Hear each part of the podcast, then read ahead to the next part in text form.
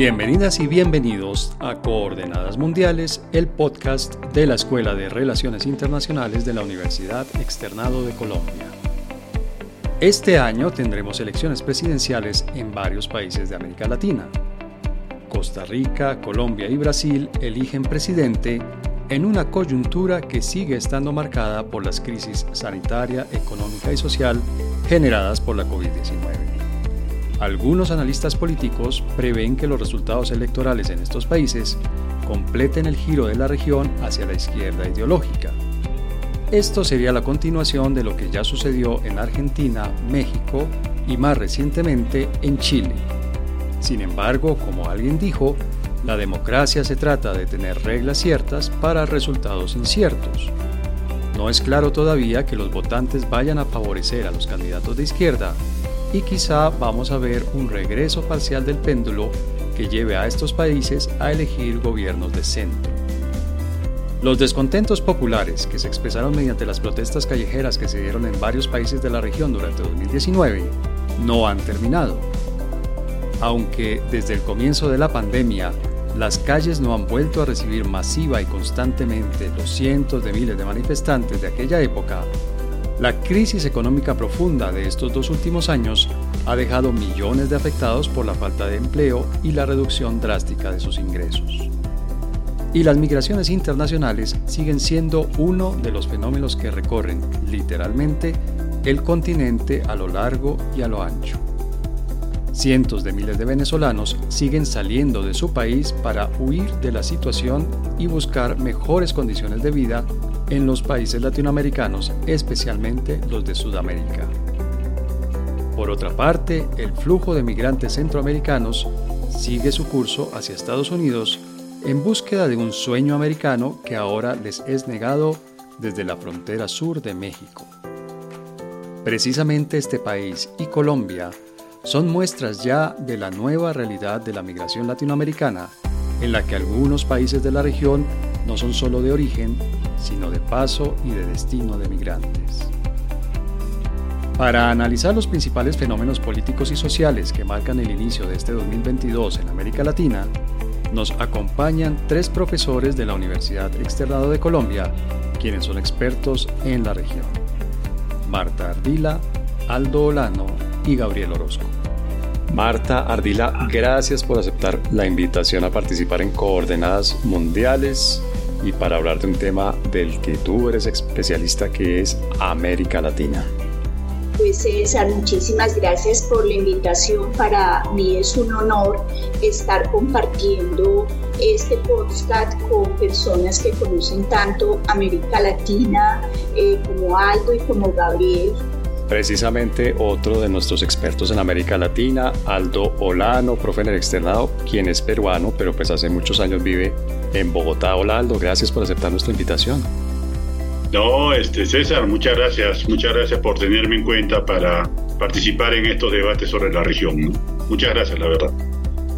Y hoy tenemos como invitado también a un nuevo miembro de la Facultad de Finanzas, Gobierno y Relaciones Internacionales de la Escuela de Relaciones Internacionales del Externado, que es Gabriel Orozco, que para comenzar, digamos, sus labores aquí en nuestro equipo, pues además hoy también aceptó la invitación para participar en este Coordenadas Mundiales. Hola Gabriel, buenas tardes.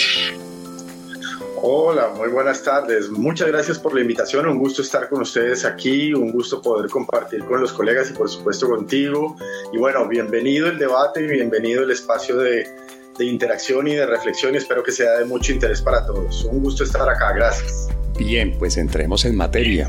Arranquemos con todo lo que viene, lo que está por venir este año 2022. Uno de los temas principales que se van a desarrollar este año son las elecciones que tenemos en varios países de la región. Por ejemplo, tenemos elecciones presidenciales en Colombia y en Brasil. Marta, ¿puede cambiar mucho el, no sé, la configuración política, ideológica de América Latina con los resultados de las elecciones que vienen este año? ¿O tú crees más bien que esas elecciones lo que van a hacer es mantener las cosas como están? Y yo creo que bueno, América Latina atraviesa una transición muy importante y yo creo que estamos transitando hacia un segundo ciclo progresista que va a ser distinto a esa nueva izquierda que existió en América Latina, porque lo que estamos viendo, una cosa, por un lado es el candidato y otro es el presidente. El presidente, y eso lo hemos visto en el caso peruano, en el caso lo estamos viendo en el caso chileno, tiene que hacer muchas negociaciones eh, con los congresos y con las fuerzas políticas. Entonces lo que vamos a ver más es una tendencia de centro que tiene sus matices, es como un péndulo. Yo hablaría de un enfoque de péndulo hacia un centro izquierda moderado. Creo yo que eso es lo que vamos a ver en América Latina. Y lo estamos viendo, por ejemplo, en Chile, que habla un no alineamiento activo, pero habla también de una autonomía estratégica, habla también de una autonomía adaptable y en ese sentido, por ejemplo, lo que es el canciller chileno elegido Antonio Urrejola apunta mucho eh, hacia allá, es decir, a mirar todo esto eh, buscando como una nueva inserción de los países también latinoamericanos. De todas maneras, por ejemplo, también Brasil, eh, Brasil muy probablemente gobierno de centro izquierda, yo creo que Lula regresa al poder y Alkin, que probablemente pues sea su figura eh, de vicepresidente, pues le dará también unos vínculos y unos vasos comunicantes con otros sectores de la población, más con sectores más hacia la derecha. Entonces, como el mensaje que yo quiero dejar, que es como un péndulo y que de todas maneras la tendencia que va a tender a predominar es más una tendencia de un segundo ciclo progresista que tiene negociaciones con ciertos sectores progresistas, pero que eh, pues no es ni la izquierda radical ni la derecha eh, también a la que hemos visto en América Latina. De todas maneras, pues América Latina es una región de grandes contrastes, eso seguramente lo podemos hablar más adelante, que muestra también un malestar con muchos vinculados con la democracia. Para allá, para ese tema que tú acabas de mencionar, Marta, vamos a llegar un poco más adelante, pero por ahora quedémonos en este tema de la configuración, si me permiten, ideológica de América Latina a partir de los, de los presidentes y de los partidos que están en los gobiernos de los diferentes países. Aldo, ¿tú compartes esta visión de Marta? Es decir, ¿tú crees que efectivamente el péndulo se está dirigiendo hacia el otro extremo, pero quedándose más bien por el centro? Es decir, no, estamos pasando de una América Latina muy de derecha a una de muy de izquierda, sino que es una, un, un movimiento sí hacia la izquierda, pero que más bien se va a quedar gravitando cerca al centro. Pues a ver, eh, es un poco difícil conocer con exactitud qué puede pasar en los próximos meses eh, y más aún en términos electorales, ¿no? Pero así tal como están las cosas hoy en día, y si nos atenemos a los resultados que dan las encuestas sobre intención de voto en los países que tú mencionas, Costa Rica, Brasil y Colombia, eh, pues tendríamos dos países que muy probablemente se inclinen por por esta corriente política que en el sentido muy amplio de la palabra se conoce como progresista, sería el caso de Brasil, con un nuevo triunfo del Partido de los Trabajadores, y potencialmente lo que puede pasar en Colombia con un triunfo ¿no? del pacto histórico liderado por Gustavo Petro. No pareciera lo mismo en Costa Rica, pues allí, eh, según los últimos resultados, las encuestas señalan que una pastora cristiana evangélica, sin conocer mucho su agenda política, eh, estaría próxima a ser, la, a ser la presidenta de ese país. ¿no? Entonces, pues bueno, uno podría decir que así como están las cosas, podríamos observar ¿no? una tendencia por el retorno o la llegada, si se quiere, de gobiernos progresistas a América Latina, eh, a lo cual se le sumarían pues, los resultados obtenidos en los últimos años, ¿no? El polo progresista, bueno, que fue liderado así de manera, pues, eh, un poco abrupta quizás, ¿no? Y muy a su estilo por el presidente de México, ¿no? Y el liderazgo que México ha querido recuperar en la región con Andrés Manuel López Obrador. Tendríamos el caso de Chile, Argentina, ¿no? con el neoperonismo, Bolivia con el retorno del MAS, Perú con un gobierno que en sus orígenes se proclamó de izquierda, pero que viene dando tumbos muy grandes y que realmente eh, han aumentado la incertidumbre política en ese país, Ecuador con Guillermo Lazo y el resto de los países, ¿no? Paraguay con Abdo y así por el estilo. Entonces uno podría decir que los, los países más grandes, los países más importantes en el sentido político y económico de la región, podrían tener, ¿no es cierto?, a finales de año gobiernos inscritos en esta corriente eh, progresista, mientras que los países más pequeños como Uruguay, Paraguay, Costa Rica, tendrían no más gobiernos, vamos a ponerlo también en términos muy generales, de carácter neoliberal, ¿no?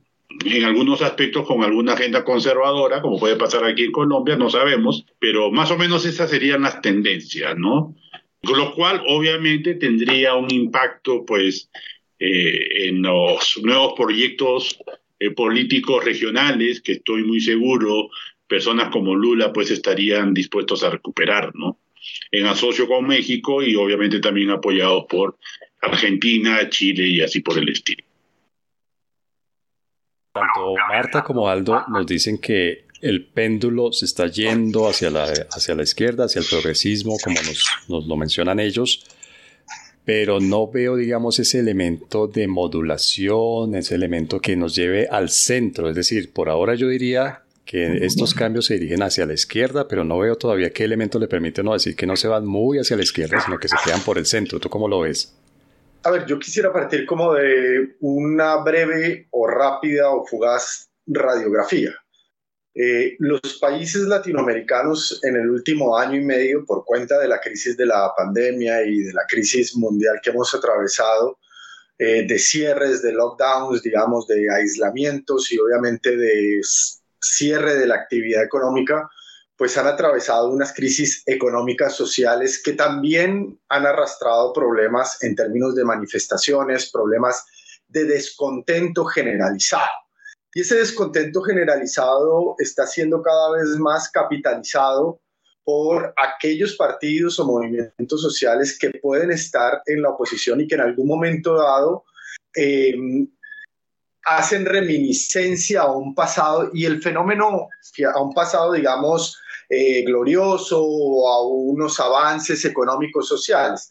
Y ese fenómeno es propio tanto de la izquierda en algunos casos como de la derecha. Es, es particular que figuras como Gustavo Petro en Colombia y Javier Milei en Argentina tienen aparentemente de, de extremos muy opuestos ideológicos tienen discursos que inclusive ellos mismos se mencionan como libertarios. El mismo Gustavo Petro ha dicho que mi discurso es en pro de los libertarios, de la idea de la libertad, de liberar al pueblo de la opresión, de, digamos, del yugo, de, de, de, la, de, las élites económicas, y es el mismo discurso que manejan algunos movimientos de derechas o extremas derechas en algunos otros países. Entonces, más que mirar la ideología, yo me concentraría en esta radiografía de una crisis económica social que ha llevado a que los gobiernos, tanto de Brasil como de Colombia o como en Perú, estén en una crisis institucional porque América Latina eh, ha sido la región que también ha tenido un retroceso en materia de avance de eh, disminución de la pobreza más significativo del mundo. Y como también sabemos, la región más desigual del mundo, pues esto se ha convertido, digamos, en un caldo de insatisfacción generalizada. Y en el momento en que hay comicios, en el momento en que hay elecciones, surge con más vehemencia. El caso más institucional, digamos, más icónico es Chile. Yo creo, en eso coincido, que la visión de Chile es una visión, yo no la llamaría de centro ni la llamaría de centro izquierda, pero es una visión que respeta los mercados. De hecho, eh, quien está poniendo en, en, su momento dado, es a un exministro de Finanzas también y una persona muy conocedora y que hacía parte de eh, la coalición. Eh, de, la, de, la, izquierda en su momento dado, y, pero de la izquierda más, más eh, digamos, eh, moderada, si se podría decir. Pero lo cierto es que Boric da un mensaje al mercado de que va a respetar las reglas del mercado, va a promover el libre mercado, no se distancia rápidamente de cualquier mención al caso venezolano o al caso nicaragüense y rápidamente trata de tranquilizar a los mercados, pero reivindicando las voces de, digamos, de, de reivindicación justamente que lo llevó al poder, es decir, a los derechos de las minorías, a los derechos de las mujeres, pone un gabinete paritario. Y yo creo que esa va a ser una tendencia generalizada de los gobiernos y de las próximas elecciones. Y lo que estamos viendo son pactos en todos ámbitos para poder tratar de capitalizar en materia electoral ese descontento, esa problemática del avance significativo de las brechas sociales, de la pobreza y sin duda alguna del descontento social. El fenómeno en Costa Rica, como lo decía Aldo, es bien interesante porque es un discurso en aras de, eh, digamos, una especie de protección por parte de una líder carismática de una iglesia y este es un fenómeno que ha venido recorriendo América Latina, pero especialmente al, a Centroamérica. El caso de Nayib Bukele, por ejemplo, en El Salvador y en el caso de algunas iglesias cristianas en Guatemala, ha sido muy, muy significativo porque en los momentos de crisis la población lo que está buscando son certidumbres, personas que le den certidumbres algo concreto y que le traten de dar soluciones a sus problemas cotidianos, más que un tema ideológico de partidos tradicionales. Y aquí la clave es qué discurso logra capitalizar y logra tener esas aglomeraciones. Y por eso vemos, y ya me refiero y con esto termino, por eso vemos que en Colombia el candidato Gustavo Petro, que todavía pues hace falta ver si va a llegar, pues está pactando a diestra y siniestra, porque lo que está buscando es aglutinar para llegar al poder a costa de, digamos, sus propios principios ideológicos. Cuando se le pregunta por el tema del aborto, por ejemplo, a Gustavo Petro, guarda silencio, evade la pregunta. ¿Por qué? Porque sabe que en los cristianos tiene un sector muy importante para arrastrar votos. Y lo mismo pasa con otros ámbitos. Entonces las agendas se han vuelto unas agendas mucho más que ideológicas, programáticas, para buscar solucionar, acaparar, eh, tener un eco en esas eh, masas descontentas, eh, preocupadas por el futuro. Tenemos problemas en materia económica, problemas de hiperinflación, problemas también obviamente de costos de logística, eh, de transportes, tenemos también problemas en materia de inserción, tenemos déficits fiscales, tenemos la pandemia no se ha ido y esto significa que tienen que capitalizar desde la forma de pactar y aglutinar la gran cantidad de, de apoyos para las próximas elecciones. De eso que menciona Gabriel me llama la atención particularmente, es decir, creo que nos hace, nos hace una, una buena descripción de en dónde están los elementos que tal vez regresan el péndulo del poder de la izquierda hacia el centro. ¿Cuál es ese, ese contrapeso lastre, podrían decir algunos, ¿no? Ese contrapeso que hace que estos movimientos, estas eh, propuestas progresistas de izquierda, pues no se vayan muy a la izquierda, sino que se mantengan más o menos en el centro. Pero recuerdo, Aldo, si, si me puedes confirmar un dato de manera corta y seguimos aquí obviamente desarrollando nuestro tema, creo que el presidente Castillo en Perú también nombró como ministro de Economía, de Finanzas, no sé cómo se, se llama ya, de, de Hacienda, a una persona que fue, si no, si no me falla la memoria, presidente o director del Banco Central del Perú, ¿verdad? Es decir, un economista. No, no, eh, no, Pedro Franque no ha tenido ninguna participación en la vida pública de Perú antes de ser nombrado ministro de Economía. Él ha sido toda su carrera ha sido más un académico en una universidad privada que fue convocado, ¿no? Ante fue convocado por Pedro Castillo ante la urgencia que eh, él tuvo para formar gabinete, para tener asesores, sobre todo hacia la segunda vuelta electoral, ¿no? Entonces, eh, Pedro Franqui llega pues aquí al Ministerio de Economía sin una trayectoria política previa y sin una trayectoria tampoco previa en lo que es la administración pública, ¿no? Pero bueno, pareciera que se está, está, haciendo bien su trabajo porque pues sin alejarse de los principios básicos en el manejo de la economía pues en el sentido liberal de la palabra y tal como ha sido hecho desde hace varios años, está tratando, ¿no es cierto?, también de apoyar algunos proyectos que tienen que ver con la recuperación, con, una mejoría en la redistribución del ingreso, ¿no?, que es básicamente lo que ahora se propugna eh, desde la izquierda, eh, pues que no logra a veces quizás tener el apoyo suficiente como para adelantar un cambio sustancial en el modelo económico, ¿no? Eh, o sea, eh, muy distinto pues a lo que pasó en Venezuela, eh, perdón, en Bolivia, Ecuador, eh, donde ya hace algunos años hubo un cambio en la constitución y se cambió la constitución, perdón, y donde se observaron más cambios fueron en el capítulo económico, ¿no? De, de la constitución de estos países. Bueno, antes fue Venezuela y, y, bueno, vamos a ver la nueva constitución que va a salir en Chile y, bueno, vamos a ver pues así como. En todo caso, no, el, actual ministro de Economía no tiene una trayectoria pública previa, a César. Gracias, Aldo, gracias por aclararlo. Marta, Gabriel nos mencionó dentro del análisis que hizo cómo el descontento que vimos en muchos países de América Latina, no sé si en todos, pero en buena parte de los países de América Latina, han servido de plataforma política o por lo menos han encauzado algunas fuerzas populares y han permitido que ciertos candidatos lleguen a la presidencia. Se han convertido, parte de ese descontento se ha convertido efectivamente en votaciones, en votos y han llegado a la presidencia.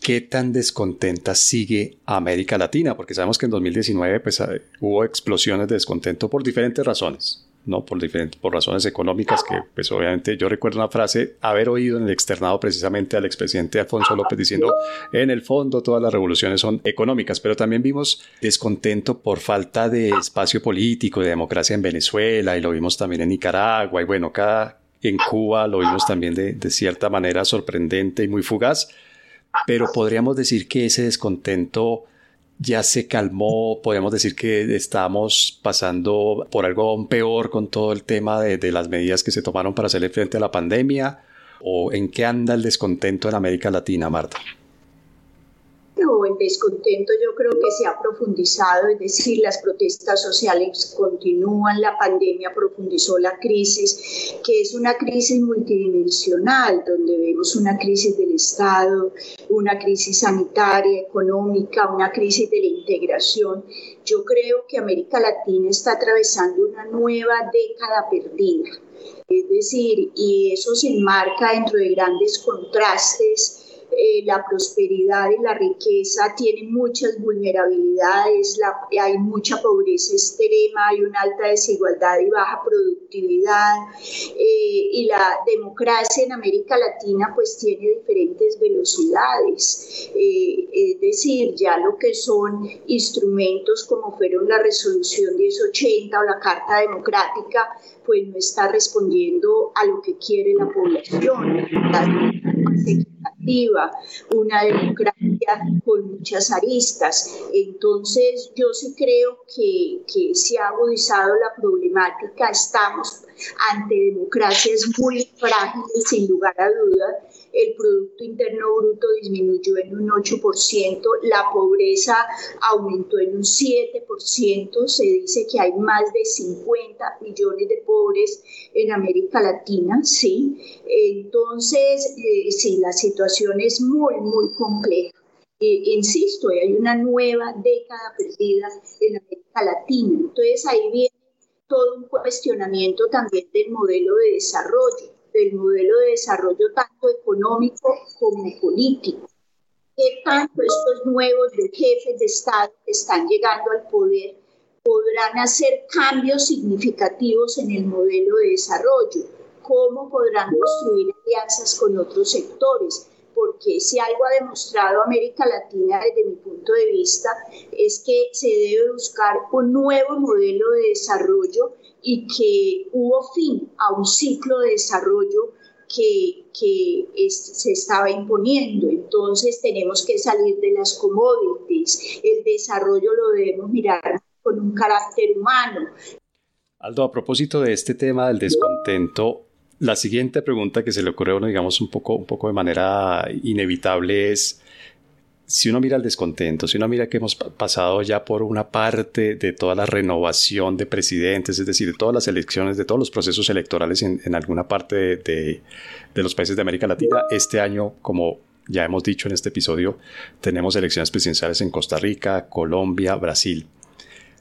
¿Tú crees que el resultado, digamos, de, estos dos elementos, por un lado el descontento, por el otro lado todos los cambios que puede haber con las elecciones, nos van a llevar a una América Latina más o menos democrática? ¿Tú crees que las elecciones que hemos tenido, las que vamos a tener, es una oportunidad para que se entronicen más, se profundicen las democracias o por el contrario para que se profundicen las dictaduras o los, o, los gobiernos un poco, un poco mucho autoritarios? Se me viene a la, a la cabeza este señor Bukele de El Salvador, que uno no sabe muy bien si es izquierda, derecha o, una, o necesita una categoría para él propia, hoy ante Maduro, Ortega, Díaz Canel en, en Cuba. Bueno, la lista, la lista lamentablemente es grande y se va agrandando. ¿Tú crees que estamos frente a una democratización o por el contrario una disminución de la democracia en América Latina? Ya, eh, bueno, esa es una pregunta muy, muy importante, César, la verdad.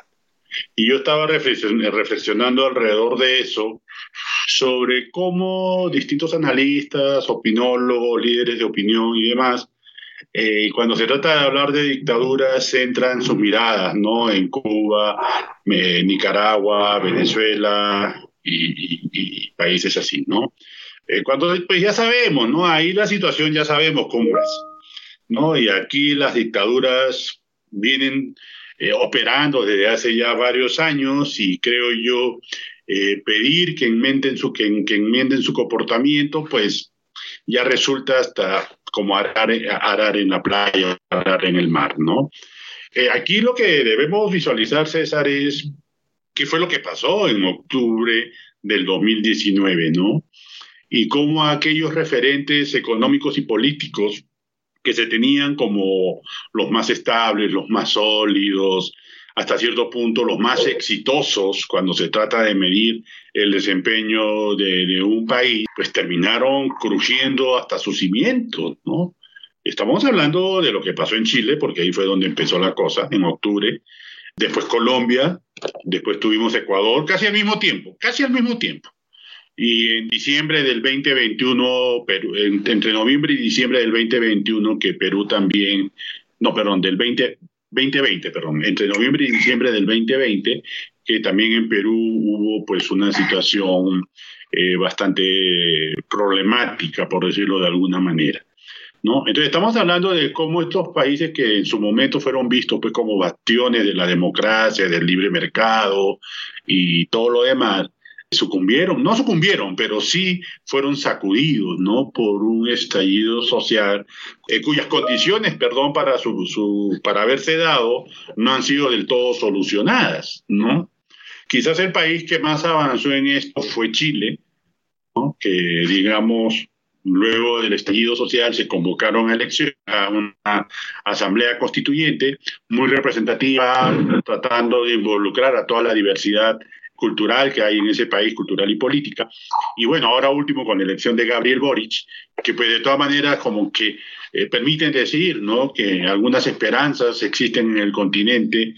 Eh, claro, tenemos que esperar el gobierno de Boric para saber exactamente qué es lo que va a hacer y trascender lo meramente declarativo para trasladarse pues al plano de la política real. Entonces, estos bastiones, ¿no es cierto?, que fueron convulsionados por los estallidos sociales, eh, de alguna manera se vieron favorecidos políticamente hablando por el, estallido de la epidemia, porque la epidemia, o pandemia, como quieran llamarle, generó algo pocas veces visto en la historia del continente y, creo yo también algo pocas veces eh, visto en la historia del mundo entero bueno, no tengo mucha autoridad para meterme con lo que ha pasado en el mundo entero, pero sí tengo algo de autoridad para poder comentar lo que ha pasado en América Latina. El estallido, ¿no es cierto?, de la pandemia generó o ha traído consigo que estemos casi dos años viviendo en un estado de excepción. Estamos en estado de emergencia, un estado de excepción continental, ¿no? Que yo la verdad no recuerdo que haberlo visto antes en el continente. Y eso para mí eh, me ha llevado incluso a afirmar en ciertas conversaciones que nos, han nos ha tocado vivir tipos totalitarios y casi ni nos hemos dado cuenta. ¿no? Donde el Estado ha empezado a, limitado, ¿no?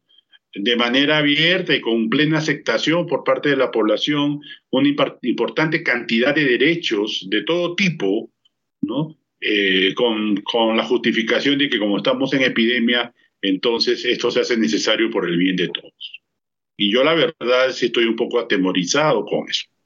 ¿no? Porque como te digo, hemos vivido tiempos totalitarios, hemos estado inmersos, además no hemos salido de los estados de excepción y eso ha dado pie para, para la para la construcción, si se quiere, de un tipo de cultura eh, política que de alguna manera va a afectar, ¿no es cierto?, eh, el funcionamiento de la democracia a todo nivel en nuestros países. ¿no? Uno de esos factores, creo yo, es la profunda desconfianza que existe hoy día hacia el otro. ¿no? Y esa profunda desconfianza, que de alguna manera, eh, de manera así muy dramática, esa desconfianza para ser, para ser superada, pues eh, requerirá de una acción muy, muy decidida por parte del Estado, pero sobre todo no una acción muy decidida por parte de todos aquellos integrantes de la sociedad que creemos ¿no? en la importancia de mantener las libertades más allá de que hayan enfermedades o no. Las libertades y otras cosas ¿no? que también se han ido agudizando, eh, como por ejemplo el incremento de la desigualdad, que ya pues está llegado incluso a niveles vergonzosos ¿no? e inmorales. Entonces, este, a mí, a mí lo que más me, eh, me preocupa también en todo esto es este, pues cómo en América Latina en general hemos vivido, hemos tenido retrocesos democráticos muy, muy, muy serios. Claro, en algunos países más que en otros, eh, pero al final de cuentas se puede observar como, por ejemplo, el ascenso de la, esta llamada posverdad, el ascenso de las denuncias de fraude, eh, eh, las noticias falsas, ¿no? las fake news y todo esto han contribuido a generar también o a alimentar ese estado de desazón que, que ya teníamos, ¿no? O sea, es, es, importante ver, y ya que Gabriel lo mencionó brevemente, César, eh, bueno, yo no lo vería, pues ahora uno diría no hay que verlo con tanto peligro, ¿no? Pero hoy día sí, sí podemos decir se está consolidando la presencia de las iglesias cristianas en la vida política de nuestros países. ¿no? Y al lado de eso, de esa presencia, no quiero relacionarlos de manera directa, pero sí también estamos viendo la emergencia de agendas de carácter conservador, pues que, que creo yo ponen en riesgo ¿no? la viabilidad misma de la democracia en nuestros países. Claro, Aldo, claro. Y, a, ese, a ese listado, ese último elemento que mencionas tú de las iglesias y ese listado que nos hizo Gabriel de, en dónde veía el que más influencia tenían, pues yo creo que no hay que dejar por fuera, por ejemplo, que el presidente Bolsonaro en Brasil pues tiene buena parte de su, capital político y electoral en las iglesias, ¿no? Recibe un apoyo grande de las iglesias de, en su país y bueno, aquí también lo vemos, ¿no? Nuestro, nuestro candidato más a la izquierda pues ha buscado abiertamente eh, acercarse a las iglesias y hizo una, pues un pacto, una alianza con un pastor, si no recuerdo mal, de Barranquilla, bastante conservador, muy poco de progresista, pero bueno. Entonces les propongo que con este tema demos por terminado este primer segmento y vamos al segundo segmento de nuestro episodio de hoy dedicado a América Latina en 2022. Este podcast es patrocinado por el Diplomado Virtual en Cooperación, Gestión de Proyectos y Financiación para el Desarrollo. Un diplomado dirigido a todas aquellas personas interesadas en adquirir herramientas prácticas para una formación de proyectos sostenibles y participativos. Inscripciones abiertas hasta el 8 de abril. Inicio de clases 12 de abril.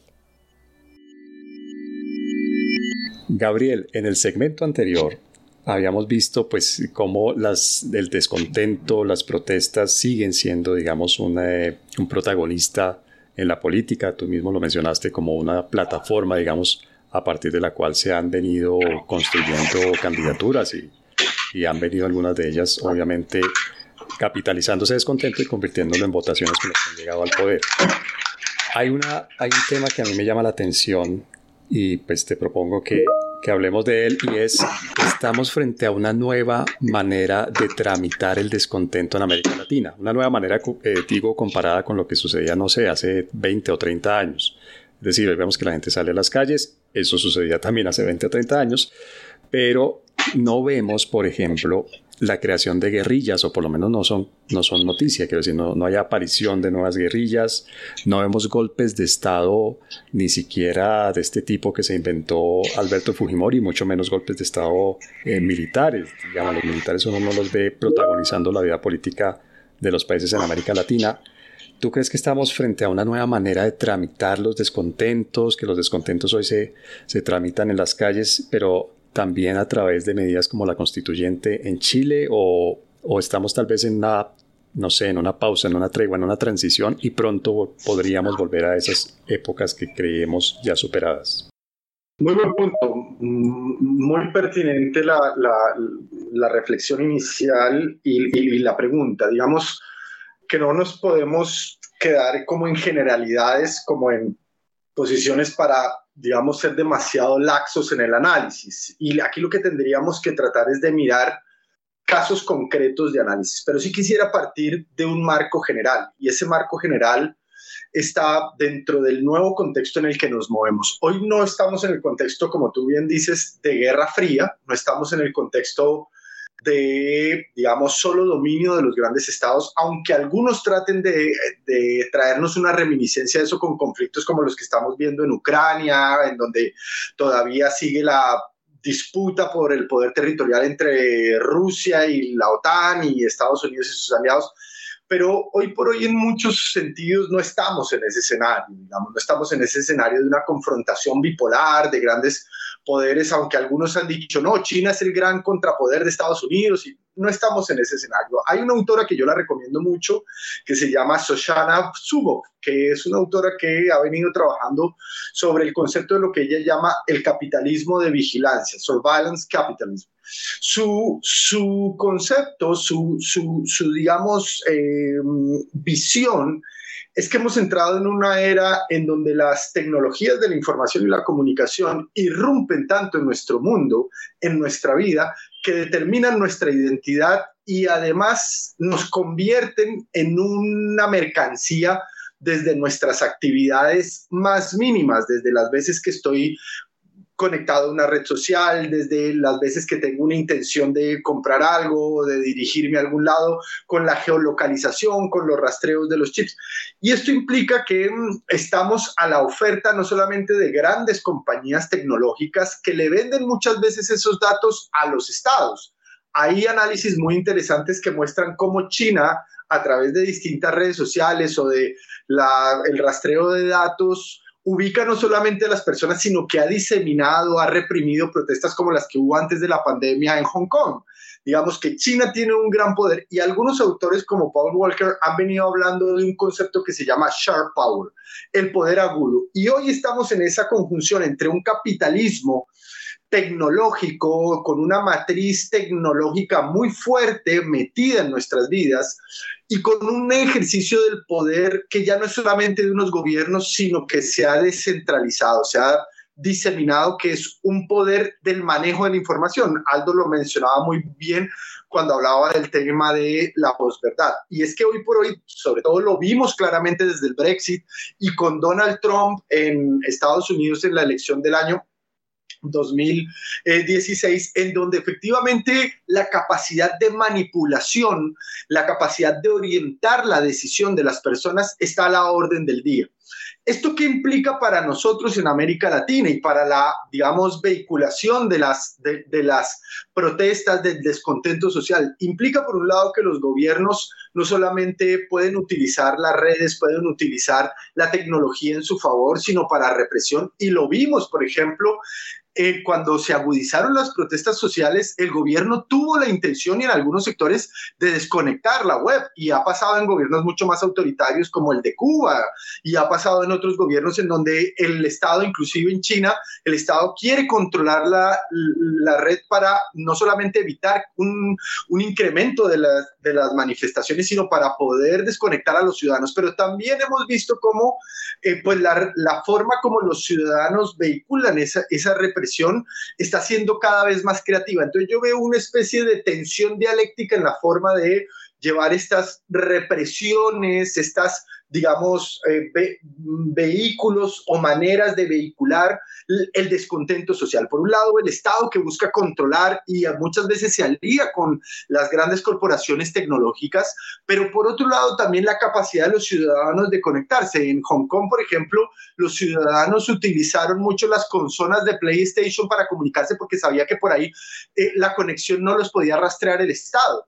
Y en Colombia han utilizado otros mecanismos para evitar justamente los movimientos de protesta, las resistencias de comunicarse para poder salirse de esa represión del Estado. Vimos también cómo el Estado impulsó algunas campañas pagadas por nuestros impuestos para, digamos, lograr desvirtuar la protesta como una forma de infiltración o de grupos guerrilleros y al final se ha mostrado que muchas de esas cosas son falsas.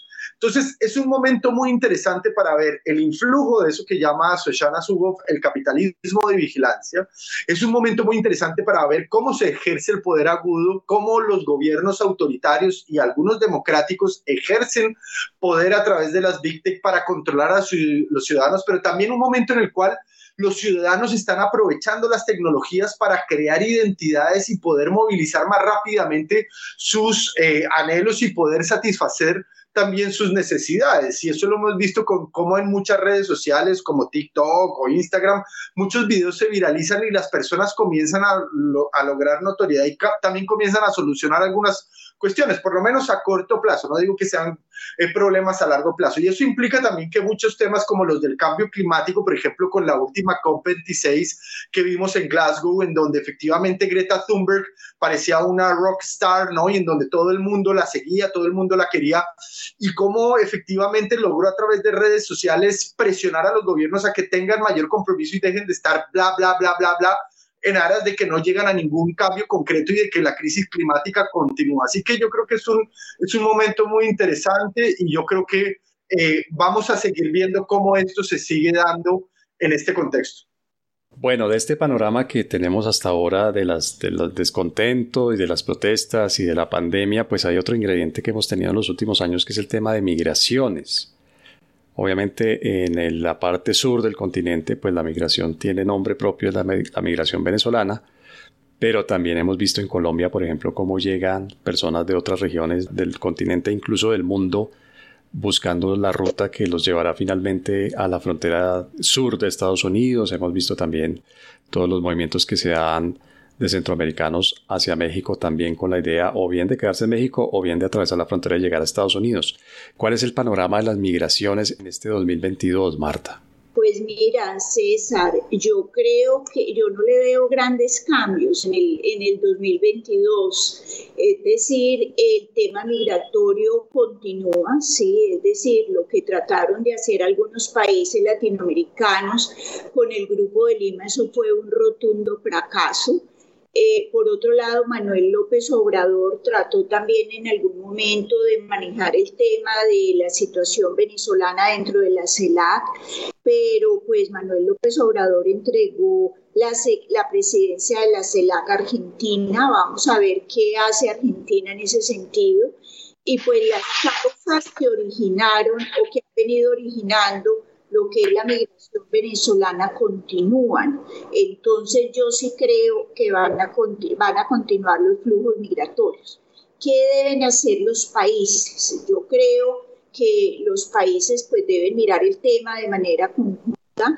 Iván Duque trató de liderar una serie de propuestas a, tratando de acosar para que Nicolás Maduro saliera del Palacio de Miraflores y pues fue un rotundo fracaso, eso no funcionó como lo vimos. Entonces yo creo que lo que hay que hacer es buscar una cooperación norte-sur, una cooperación sur-sur, eh, regularizar la situación de los migrantes. En ese sentido, pues yo creo que el gobierno colombiano ha hecho un esfuerzo pero pues debe ser una migración segura, debe ser una migración sin, discriminación, debe ser una migración en la cual se mire también la situación fronteriza de manera distinta y, haya posibilidades de migrar y de ubicar a los migrantes en zonas donde realmente se necesitan.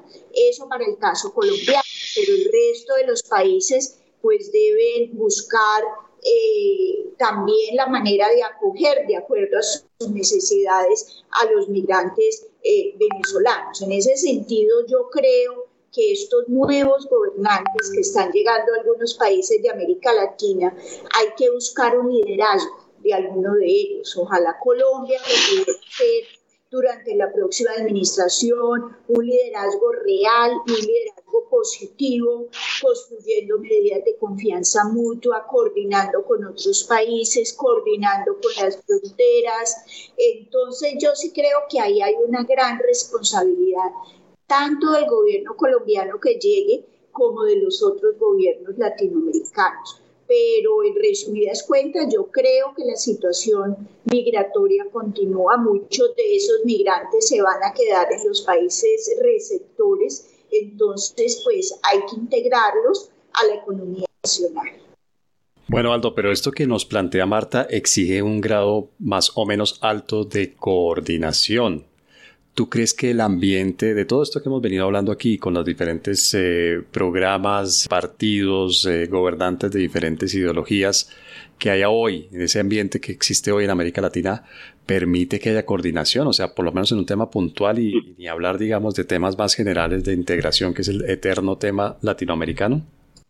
Pensar en una, en una posible coordinación que le apunte a resolver ¿no? lo, este tema, de este tema problema de la migración, pues resulta muy difícil teniendo en cuenta ¿no? las diferencias que en el manejo de la migración se está haciendo en los países de América Latina. Eh, para mí el principal temor que me surge es la potencial instrumentalización ¿no? y de constituirlo como un problema interno la llegada de migrantes. ¿No? Y eso ya es algo que estamos viendo en, parte de los países latinoamericanos, independientemente del signo ideológico del que gobierne.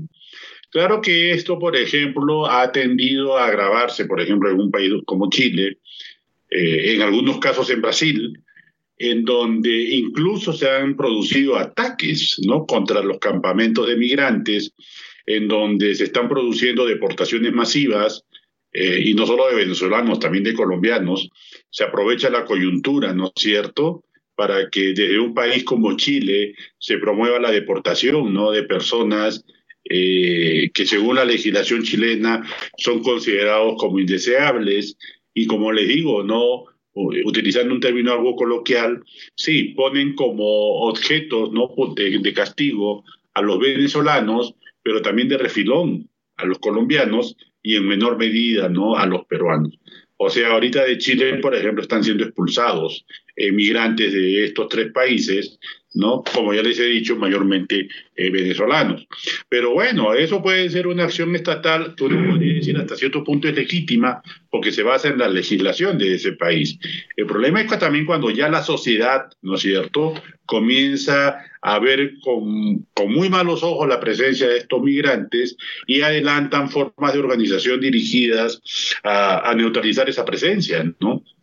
Vía, por ejemplo, la quema de campamentos o pedir, ¿no es cierto?, con un endurecimiento de las normas para que así el número de deportados, expulsados, eh, se incremente. Y esto, pues, este, como te digo, esta situación que genera la, población migrante, que yo creo, Marta, eh, yo, yo, comparto plenamente contigo la importancia de que ellos regularicen su documentación cuanto antes, eh, tengan, pero eso tiene, depende del accionar del Estado que los recibe, ¿no? Entonces, que puedan, digamos, regularizar su documentación, eh, lo más antes posible con la finalidad de ser parte ¿no? de las actividades económicas, sociales, culturales del país al que llegan. Uno mira, bueno, hay unos gobiernos eh, más progresistas que están llegando, que probablemente lleguen a las casas de gobierno, pues tienen que tener una mayor sensibilidad frente al tema de una crisis humanitaria como es la crisis o la situación de los migrantes. El problema lo veo yo ahí, Aldo, en que no hay diálogo entre los gobiernos frente a ese tema y no hay un liderazgo. Es decir, no hemos visto qué país asuma un liderazgo frente a eso. Colombia con Iván Duque trató de hacerlo, pero fue un liderazgo negativo, contraproducente, que atacó en los puntos que no era. Y pues finalmente después formuló todo lo que es el Estatuto Temporal Migratorio, que, que, se han hecho avances en ese sentido. Yo creo que no se pueden desconocer, pero que hay muchos obstáculos. Es muy difícil para un migrante poder regularizar su situación y evitar la discriminación. Pero sí la única manera es la coordinación, la cooperación, buscar ayuda de los países eh, desarrollados, pero ayuda de verdad, ayuda de las Naciones Unidas y dentro de América Latina, pues buscar una cooperación frente al tema migratorio. Pero ahí, repito, debe haber un liderazgo. No sé si Brasil con un Lula logre hacerlo o de pronto eh, Colombia o de pronto, no sé, otro país lo logra hacer mismo Chile, pero Chile pues está muy lejos de Venezuela, aunque han llegado muchos venezolanos también. Pero eh, es, eso es la única opción. Por otro lado, creo yo también que, que además de ese diálogo, y, y, es que ha habido un problema serio, que es la falta de relaciones diplomáticas entre Colombia y Venezuela. Entonces, como no hay relaciones, no hay canales de comunicación entre los gobiernos, eso entorpece mucho. Eh, el cierre de las fronteras también ha sido un obstáculo muy grande que se le atribuyó en un momento pues a la pandemia y que se han venido abriendo. Pero eso lo único que ha, llegado, ha llevado es que a los migrantes pues tengan que hacerlo por las trochas irregulares, lo tengan que hacer y muchas veces, la gran mayoría de las veces, son víctimas del crimen transnacional y, los hacen ingresar a actividades criminales, a bandas criminales. Entonces tiene que haber una cooperación, sin lugar a dudas, tiene que haber un diálogo y, y, eso, es decir, el Estado tiene una gran responsabilidad desde mi punto de vista, claro está, de mirar más las fronteras, pero al mismo tiempo hay que tener en cuenta que las organizaciones de la sociedad civil están haciendo una gran labor en ese sentido, pero una gran labor, por ejemplo, lo que son Puentes Ciudadanos Colombia, eh, muchas, muchas organizaciones de la sociedad civil. Sí, eh, ahí pues, eh, César, si me permites, un comentario a lo que Marta dice, ¿no? El migrante, llamémosle indocumentado, pues va a ser doble, doble, doblemente víctima, ¿no? Por un lado, víctima de esta red de trata de personas que utilizan no formas, digamos, no legales para que estos migrantes puedan llegar al destino y, e inmediatamente eh, son criminalizados por el Estado al llegar al destino por no tener los documentos y ahí se arma toda una serie eh, de problemas ¿no? y de impedimentos que le permiten pues al, al, al migrante eh, poder asentarse, ¿no es cierto?, en el lugar al que llega. Porque mira, Marta, o sea, desafortunadamente nuestros países eh, no están acostumbrados o no han estado acostumbrados a recibir así de una forma tan inesperada tan alto número de migrantes, ¿no? O sea, nuestras fronteras están acostumbradas a recibir entre 50, 100, 200 personas por día. Estamos hablando de las fronteras terrestres, ¿no? O un poco más, bueno, dependiendo del, del momento también. Eh, y mucha gente pues iba de paso, entraba y salía, y bueno, ya sabemos eh, cómo funciona la cosa en las fronteras. Pero pues cosa muy distinta es cuando te llegan 1.500, 2.000 personas, ¿no es cierto?, día tras día, eh, y ahí se demuestra pues la incapacidad del Estado, ¿no?, para atender a esta población, porque en nuestros países, mal que bien, se han, se han promulgado, ¿no?, las normas con las cuales se permiten eh, los permisos temporales de, ¿no? de, de trabajo, de residencia y todo lo demás, pero siempre para un migrante, sobre todo en las condiciones en las cuales se está produciendo esta migración, resulta muy difícil cumplir con todos esos papeleos y esos requisitos, ¿no? Porque alguno de esos papeles, para tenerlos, tiene que volver a su país de origen. Y si vuelve a su país de origen, posiblemente no pueda salir, ¿no? Entonces, sí. Ahora, la cuestión en Centroamérica también, pues, y México aquí ha tenido una labor eh, de liderazgo, pero en sentido negativo, me atrevería a pensar, ¿no? Porque pues lo que ha hecho ha sido eh, pues, poner muchas más medidas eh, que restringen el paso de migrantes, militarizar la frontera y, y, bueno, esos hemos visto pues como la, la, tragedia humanitaria, ¿no es cierto?, en las zonas de frontera que llevan hacia el norte se, se han agravado también, ¿no? Hemos, hemos visto pues lo que pasa en Arizona, en Nuevo México, en Texas, ¿no? De cómo las patrullas de frontera se encargan, ¿no? De reprimir de manera bastante violenta a, a estas personas. Y claro, pues, o sea, son víctimas por donde vayan, ¿no? Son víctimas desde el momento que son expulsadas de sus países de origen, son víctimas en manos de, de, los, de los tratantes de personas y estos que hacen cruzar las fronteras y demás, eh, son víctimas en, en, alguna medida de los estados que cada vez imponen más restricciones y son víctimas, ¿no? De ciertos sectores de la sociedad que se niegan, pues, a convivir eh, con estas personas que pues llegan ¿no? en situaciones a veces eh, muy dramáticas y que no tienen pues a veces donde poder cobijarse, ¿no? Claro, no, y la situación de México ha sido muy compleja frente al tema migratorio porque México al mismo tiempo que ha sido un país de receptor de migrantes principalmente centroamericanos. También es un país expulsor con grandes números de, de población, de flujos poblacionales. Se calcula que en Estados Unidos viven 11 millones de mexicanos. Entonces, ellos nos están yendo y viniendo. Entonces, es muy compleja la situación. Eh, y además vemos que pues, la política migratoria del presidente Biden pues no es la política que esperamos. Pensamos que iba a ser una política mucho más flexible frente a las nuevas generaciones que estaban migrando, que nacían en los Estados Unidos, pero cada vez vemos más que entre gobiernos demócratas y republicanos no es que varíe tanto la posición de Estados Unidos frente al tema migratorio. Sí. Hace parte de un tema estructural de la política norteamericana.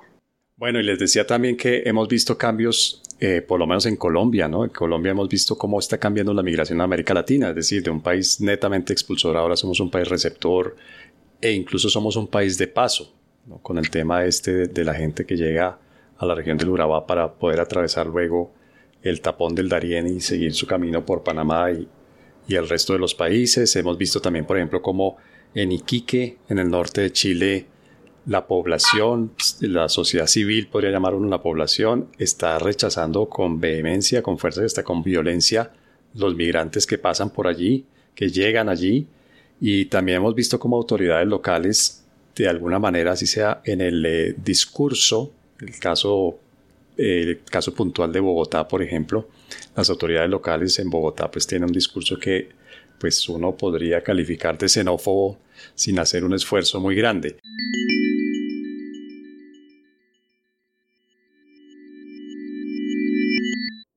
Los temas son muchos. América Latina da para mucho y obviamente se nos queda mucho en el tintero. Entonces por ahora pues solamente queda despedirnos y obviamente extenderles la invitación para que nos acompañen en un episodio futuro de Coordenadas Mundiales en el que podamos abordar otros temas de esta región movida, de esta región viva, de esta región que no se queda quieta ni para bien ni para mal y ver qué es lo que sucede en América Latina en 2022. Por ahora me despido de, de los invitados de hoy. Marta Ardila, mil gracias por habernos acompañado en este episodio de hoy. Aldo Lano también muchas, muchas gracias por habernos acompañado. No, gracias a ti César por la invitación y cualquier cosa pues aquí estamos, ¿no? Para seguir conversando. Bueno, y a ti, Gabriel Orozco, muchas gracias por haber venido, por haber aceptado esta primera invitación, que espero que sea la primera que aceptas y que no sea la última, que nos vuelvas a acompañar aquí en Coordenadas Mundiales. Gracias César por la invitación, muchas gracias a mis colegas por pues el ameno momento, ojalá podamos tener más debates y también confrontación, porque creo que hay muchos puntos que vale la pena confrontar y que podemos estar en desacuerdo, pero vale la pena para la construcción de pensamiento y para el análisis crítico de quienes escuchan este interesante podcast. Así que muchas gracias, un saludo cordial a mis colegas y ojalá nos volvamos a ver en una próxima ocasión.